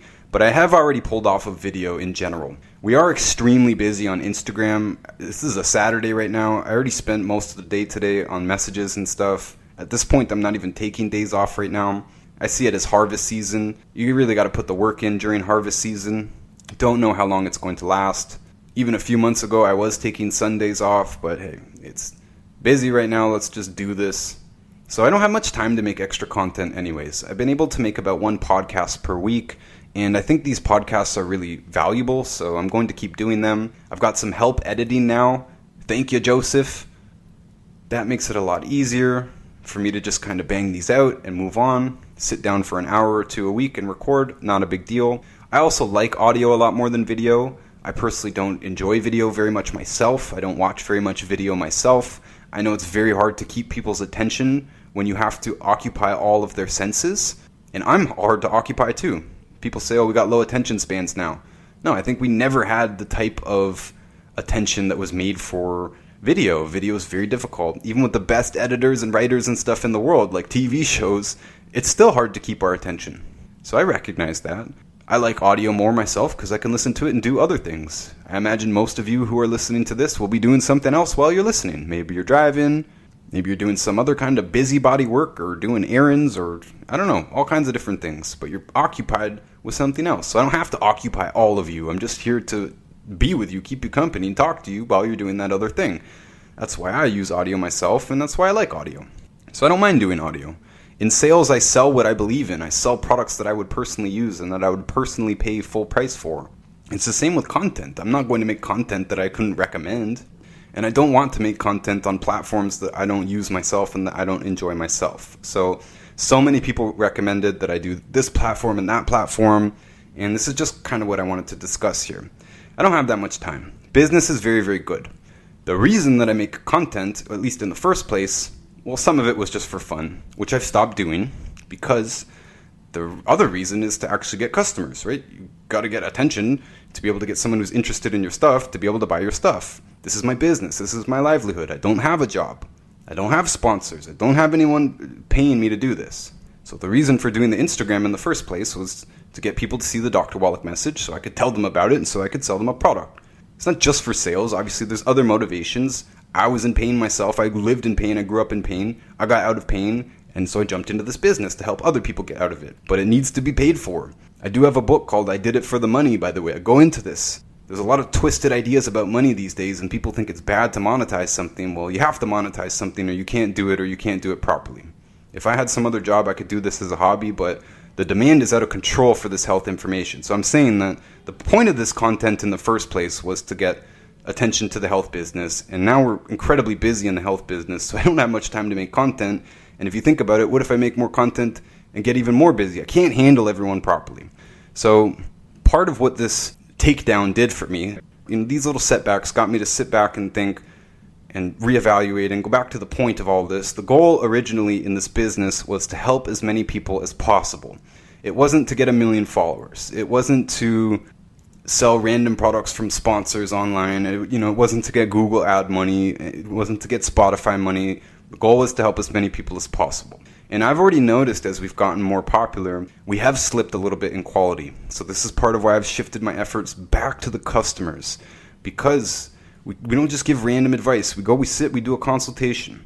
If I had a million followers and a million messages, I couldn't handle all those people correctly, anyways. I, I'm literally up to my ears in customers at this point. It takes literally all day to service them, and I still can't even get through every message and every email and stuff like that. So I had to put my priority back on the customers. It's even recently, even a few months ago, six months ago, a year ago, I was still kind of racing through the messages because I wanted to do other things. I wanted to paint in the afternoon, or I wanted to take a day off, or I wanted to make a YouTube video about some unrelated subject, or something like that. And I basically just pulled back and said, look, the priority is them. They're, they're what matters. The customers are what matter. That's why you're doing all this stuff. They're the ones who have paid for my lifestyle. You know, I have an incredible lifestyle now. I'm not rich, but I used to be poor. I'm definitely no longer poor anymore. I'm in a whole different class now.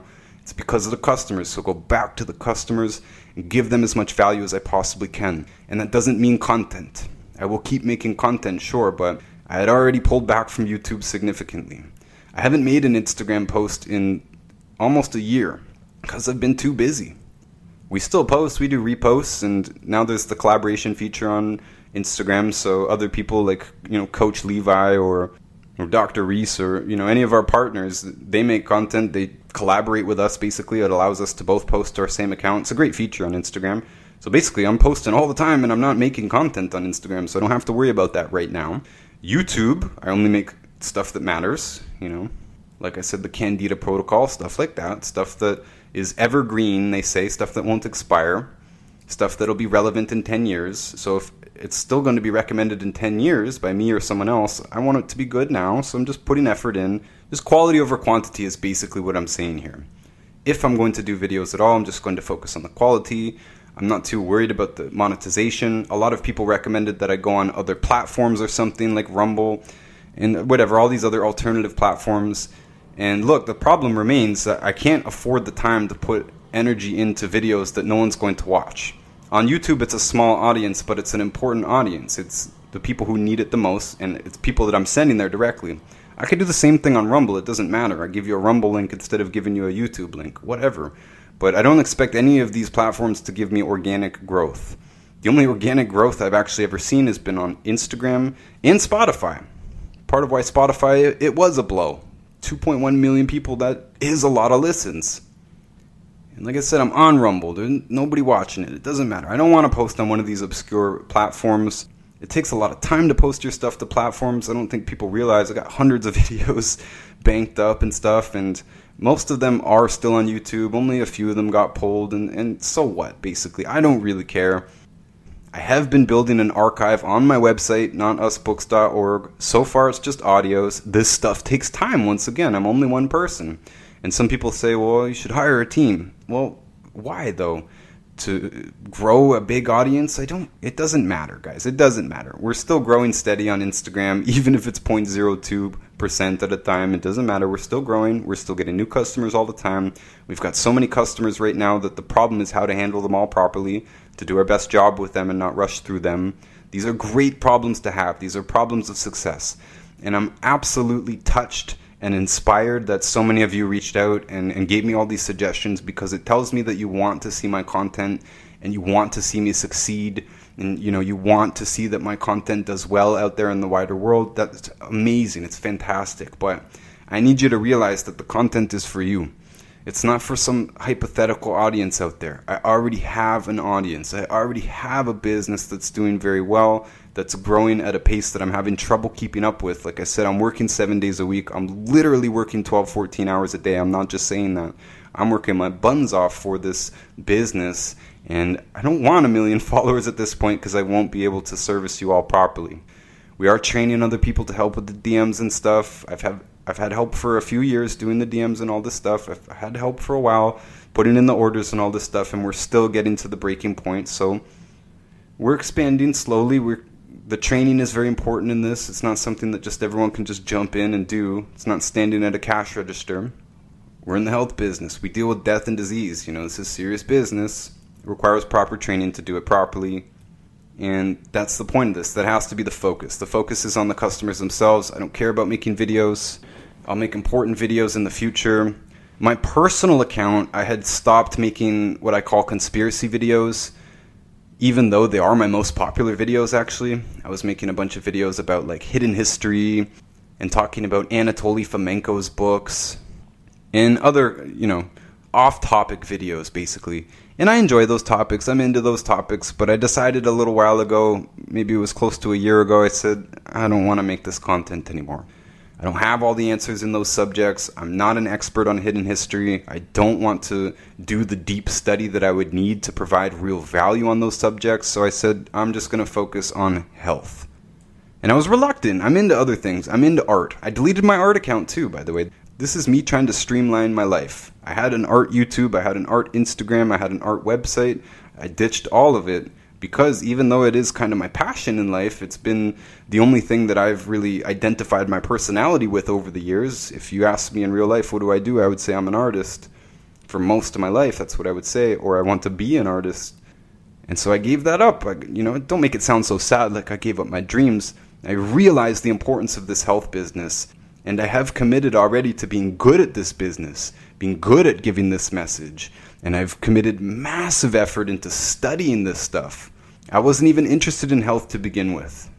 I just got fixed really quickly and I jumped into this business and I, I didn't know what I was in for. I didn't know the long term implications. And I also didn't know that I was basically being groomed into this business at the same time. There were people who were training me, paying for me to go all around the continent and go to different events and learn and work with Dr. Wallach and work with Ben Fuchs and you know, giving me books and giving me information and all, all the stuff. They were training me, they were grooming me. I didn't know what was happening, but here we are. And so I've accepted that this is the more important role for me. It's to be the health advocate, not to be the artist, not to be the conspiracy guy. And I can't afford to put massive effort into being an expert in more than one thing. This is the thing I've got to do. This is the thing I've got to be an expert in. This is the thing I'm going to focus on. So, all this is to say, I'm happy with where things are at. I appreciate all of the people reaching out and, and giving me suggestions. I've dismissed many of them um, and I've taken some of them. So, let's talk about that. First of all, I am going to focus on podcast still. I am going to launch this podcast again. If you're listening to this on podcast land, it will be on a new podcast that I started next month.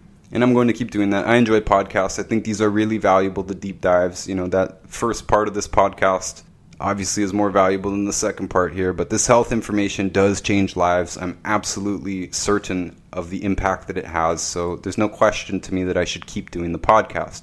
I should just stay on topic. I can do an off topic now and then, just going to stay as focused as I possibly can. YouTube, in September of last year, I started on my personal account since I had quit doing conspiracy videos. Again, even though they're my most popular, it's just, I had to decide am I going to really take the time and effort to get good at this or not? Am I really going to want to build an audience in the conspiracy genre or not? And I decided, no, I want to do health. But I'm still an avid reader, and so I decided to do book reviews on my personal account. And I committed to doing it for a year before I judged the success or the results. And, you know, it's been about nine months now, and the results are in. I get very low views. The people who do watch it give me amazing feedback. It blows me away that people are like, yeah, I'm looking forward to these videos. I love these videos, but nobody watches them. I'm talking like 200, 300 people maybe watch these videos. It's just not very much. Where I can do a story on Instagram and put almost no effort into it and get a thousand or more people to watch it. Again, no problem, no effort, no editing easy for me to stand there and answer questions and stuff for people. I already know the answers to these questions. It's super easy. Editing takes a lot of work, recording takes a lot of time, all this stuff. And so the numbers are basically in. I'm still going to keep going until September, but if in September the numbers are not up, I'm going to make the decision there probably to stop doing my personal YouTube altogether.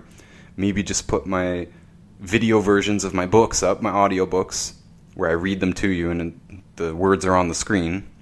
Those are very valuable but I'll probably stop posting regularly completely on my personal account. Just trying to streamline my life here, right? I don't have time to do all these different things. If my effort is focused on the customers first, then I don't have that much time left for anything else. I can paint a little bit in my spare time, but I don't need to share it. I can make some videos, but only if they're important videos and they're evergreen videos that are meant to stay for life and provide value for life, and they're done as properly as I can, as thoroughly as I can. Like those protocol videos, they're very, very important podcasts are less effort. I think they're the most value for the least effort in general in terms of permanent content. Going to keep doing that. And I'm going to keep writing books. I've been so busy over the last year and a half that I haven't written a book in a year and a half. I haven't released a book since early 2022. I've helped publish a couple of others, but I haven't been able to write my own book. So now I'm diverting extra time into doing that instead of worrying about social medias. And again, a lot of people said, oh, you should do Twitter, you should do Rumble, you should do Parler, you should do whatever, all these other obscure ones that I don't even know about. And guys, I don't want to spend more time on the phone. I don't want to spend more time on the internet. Telegram and this stuff. I don't even pay a phone bill. You can't even access these things without a two-factor authentication, which you can't do on a text app, and that's what I use to use to make calls on my phone, text apps. So, no Telegram for me, none of that stuff. I don't care. Like I said, we have a community already, especially on Instagram. Have a customer base already. You guys know who you are. I don't like these platforms. I don't think any of us should be spending more time on these platforms. To me, these platforms are the enemy. I never even wanted to be on Facebook, right? I resisted it until everyone had it. And then when I started this business, I went on it to, you know, talk to all the old people I used to know and whatnot and let them know I'm in the health business. That's what they tell you in, in network marketing in general. They say, know, you want to contact everyone you ever knew, basically. So I did that. I went on Facebook and did that. Went on Instagram to get the word out, and it works for me, though. It's kind of the point here. These apps work for me. Google pays me, at least on one account now. I don't want to pay Google. I use these apps to post. I use them to handle customer messages. That's it. I don't scroll on them. I'm not giving you a holier than thou thing here. I'm just saying that I recognize that these apps are poison. I know we give valuable content. We do basically the equivalent of a lecture three times a week, four times a week on Instagram. That's great, but how many other accounts do that? Like I said, I don't scroll at all. I might watch a few stories a day. People send me a lot of stuff. I hardly watch any of it because it's poison, showing me all the worst things that happen in the world, taking away time from me actually being productive. TV, same thing. YouTube, same thing there is some content and some creators that I love and I respect and I, I, anticipate their videos. But the rest of it is poison. I don't need to be plugged in all the time. I don't want to move to another platform and spend even more time on the phone, so I'm not going to do that. I'm not going on Twitter. I don't care about short form information. I don't think in short form information. I don't digest short form information. I would never use Twitter myself. I have tried to use it, by the way. I just I don't see any value in it. I don't care and anything that's phone based like instagram's been great for us. It's been good to us. I really can't complain that much. It is an uphill battle with them. They keep upgrading it and it keeps getting worse. It gets annoying you know whatever though. I have minor complaints with it. Overall it's given me a lifestyle that is amazing. But other than that i don't want to put any more time. I already put so much time into instagram and stuff. I don't want to spend more time on the phone. I don't want to do a telegram channel or a discord thing or a anything like this. Twitter, I just I don't care. I don't want the phone in my hand. And my point is, I'm not recommending you guys have the phone in your hand either. This isn't good for any of us. It's especially not good for the creators themselves. So it's okay for me to use these apps, but I don't want to be used by them, and I don't want to spend more time on them. I may post all of my content, you know, to Rumble or something like I have been. I've been posting the archives to Rumble, but I'm mostly just building the archives on my own website notusbooks.org. You can download anything you want. You can watch it there ad free. I might make my own app, by the way. It looks actually easier than you would think, and I could just post the archives there as well. I'm only one person doing most of this. I am trying to recruit a little bit of help, but I'm not going to pay anyone to do this, by the way. And that might sound weird. Well, aren't you making money? Don't you need to invest to grow the business? Sure. I don't want to grow it in a direction that I don't want to be in. Like I said, at this point, I'm fully convinced I don't want to be successful on YouTube. I want to use YouTube for the important videos I need to show certain people, and that's it. I'm out. I don't want to be a YouTuber. I don't want to be thinking about these platforms. This stuff has poisoned my life and poisoned my mind, even if it has paid for a, a new lifestyle for me. It is still poison. And none of this is even discussing the actual impact of the EMF itself, which, you know, I'm electrosensitive. I don't even like being around this technology and stuff. It sucks that I have to sacrifice my health to do this content making thing. And so, yeah, I don't want to pay a team to help me make more videos. I don't want to do it. Maybe I'll recruit someone to help me make an app, but I need people to see the big picture here and see that this effort is paid off big time over the long term. I'm not currently being paid for any content at all. Like I told you, Spotify cut me off at $54. The guy who helps me with the editing now, Joseph, I pay him in in the back office basically. He's also a distributor with the supplements, so I share customers with him. I hope to share enough where it makes good sense that it's you know it takes him 3 hours or 2 hours to do one of these podcast edits.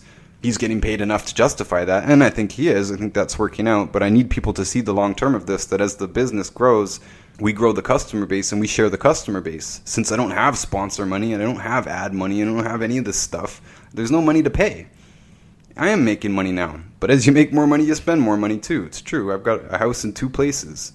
My wife lives in a different country. It's a complicated situation. It's more expensive than I would like, but this is the situation we have and it's it's not as cheap as I would like, but whatever, it is what it is and there's not extra money to pay a media team, especially a qualified media team like Joseph has been amazing, but he's not a professional editor. In fact, he did his first edit ever on this podcast. He's still, he's only like five edits in. He's brand new to this. He's a complete amateur. Because a professional editor would cost me too much, it's just facts. People have reached out to me said, Oh, I'll be very reasonable. Well, I don't make anything off of an episode, so how am I going to pay 300 bucks for an episode to be edited? I don't care if it's done a very good job. You know, there's no money there to do that. We get money for supplement sales and I sell books, and that's pretty much it. So I can share that stuff, but, anyways, it's amazing that a lot of you want to see me successful on social medias and all this stuff. I just need you to know that I don't personally care about that stuff. I'm going to do what I think is most valuable. And I'm going to try and get my life back a little bit. I want to spend less time on the computer and less time on the phone and all this stuff. If we have hundreds of customers, which we do, it's going to take a lot of time to service them properly. I'm going to do my best I'm going to put my excess time into podcasts, into writing books, to making the few videos that I need to make. And that's basically it. And the final thing here that I do think is a good idea. Well, there's two things I think are a good idea. First of all, is an email list, which I'm slow. Like I said, I'm one person and I spend most of my time talking to people. I don't have that much extra time. And I'm not a techie. I don't know a lot of this stuff. There's been a huge learning curve for me to have my own websites and stuff. I'm the one that updates my websites and I make packages of products and I put my book reviews on my other website, notusbooks.org. I have, a separate supplement website, wallachswarriors.ca. But I update both of those, you know, and I didn't know how to do any of this stuff before. Again, huge learning curve. So I'll probably do an email list here, which will just tell people when I release some new form of content, whether it's a podcast or video or whatever. I think that's a really good suggestion. And I am uploading everything to Patreon. I never wanted to have anything locked behind a paywall. I'm very proud to provide free content. I do get paid enough to do what I do. Again, I make money on supplement sales and on books, but I've always wanted to provide free value as much as I can. This is why we do the consultations for free. Sometimes people do pay me. We talk to celebrities and stuff sometimes and athletes and stuff, and they insist on giving me a payment, and I'm very grateful. I'm not going to say no. If they want to PayPal me something, no problem. Thank you very, very much. But I'm never going to charge people up front. If anything, I just say no more often now to doing phone calls. I really just say, look, we can do this on text, we can do this on email. If it's an emergency, we can talk on the phone. I'd rather do that than charge people for phone. I don't want to put walls up. I don't want to put barriers up. I want to be as available as I can and put my foot down when I'm not, and that's it.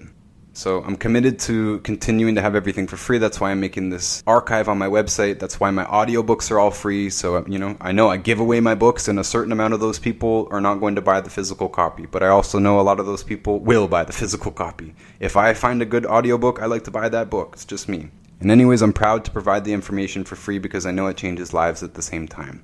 So I will be uploading everything to Patreon but it's not going to be anything specific. Like, oh, you have to subscribe to my Patreon to see this special hidden content. I'm not going to do that. If I have controversial content, I have places to put it.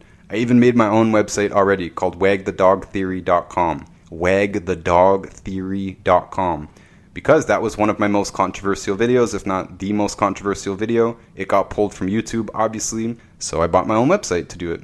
By the way, I own a, uh, a, GrooveCart membership, which is a host for websites, so I can host infinite websites. As many websites as I have the domains for, I can host them all. That's why I have multiple websites. That's not a big deal. So if I have controversial content, I don't need to put it on Rumble. I don't need to put it on BitChute. I have my own website to do it.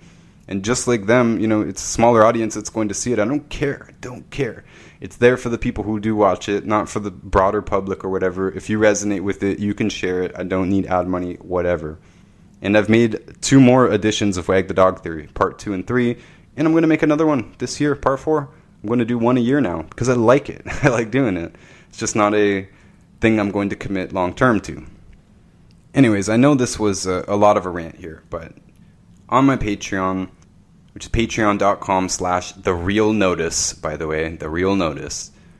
Of course, it's spelled not us, the real not us. Patreon.com slash the real not us you can support me there if you like. I appreciate it, but it's basically, you know, tips. I'm not going to make a business plan on tips. I really do appreciate it. Like I say, when people PayPal me money for talking on the phone with them or something, I do appreciate it. It does take me an hour to do a lot of these conversations on the phone. That's why I avoid them. I don't have that much time. I hope people understand and appreciate that. And yeah, I appreciate if you send me some money for it. I'm just not going to charge for it up front. I'm not going to put that paywall up.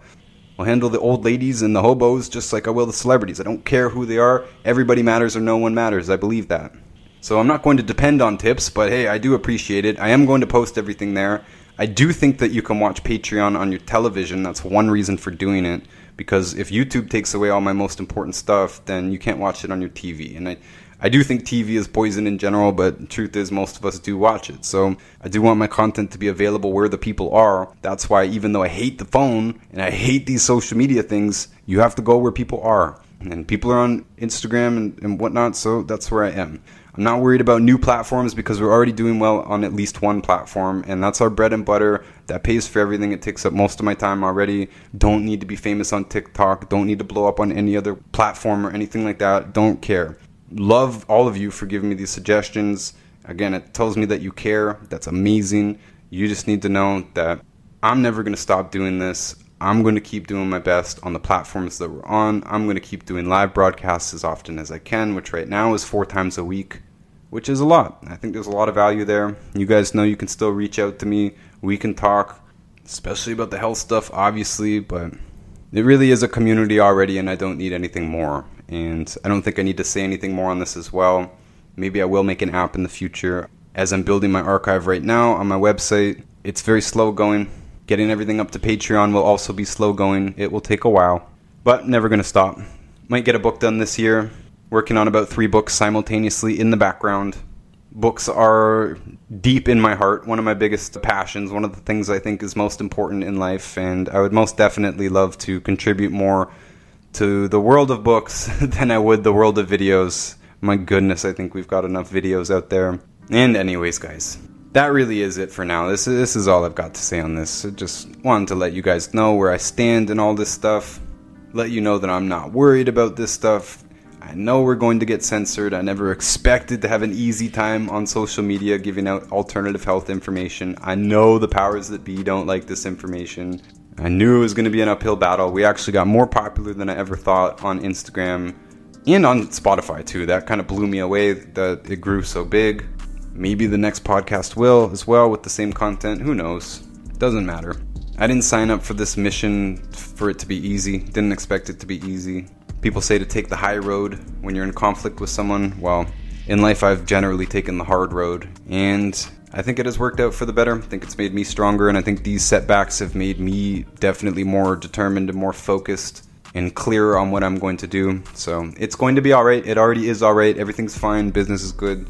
Content is not going to stop. It's just going to change a little bit, and I'm not worried about it. So I do appreciate all of you being here with me. If you're listening to this on my website, notusbooks.org, stick around. I've got a special treat for you at the end And if you're listening to this on podcast, then this is all I've got for you today. I appreciate you so much once again. Until next time.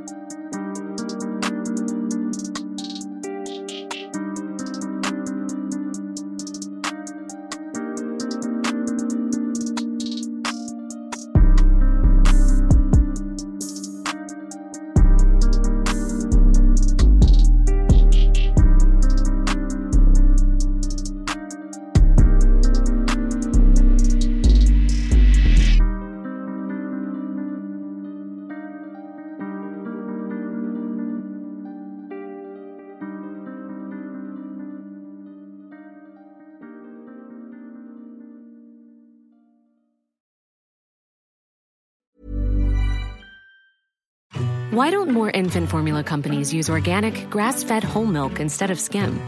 Why don't more infant formula companies use the latest breast milk science? Why don't more infant formula companies run their own clinical trials? Why don't more infant formula companies use more of the proteins found in breast milk? Why don't more infant formula companies have their own factories instead of outsourcing their manufacturing? We wondered the same thing. So we made ByHeart, a better formula for formula. Learn more at byheart.com. Mom deserves the best, and there's no better place to shop for Mother's Day than Whole Foods Market. They're your destination for unbeatable savings, from premium gifts to show-stopping flowers and irresistible desserts. Start by saving 33% with Prime on all body care and candles. Then get a 15-stem bunch of tulips for just $9.99 each with Prime. Round out Mom's menu with festive rosé, irresistible berry chantilly cake, and more special treats. Come celebrate Mother's Day at Whole Foods Market. Even when we're on a budget, we still deserve nice things. Quince is a place to scoop up stunning high-end goods for 50 to 80% less than similar brands. They have buttery soft cashmere sweaters starting at $50, luxurious Italian leather bags, and so much more. Plus, Quince only works with factories that use safe, ethical, and responsible manufacturing. Get the high-end goods you'll love without the high price tag with Quince. Go to quince.com/style for free shipping and 365-day returns.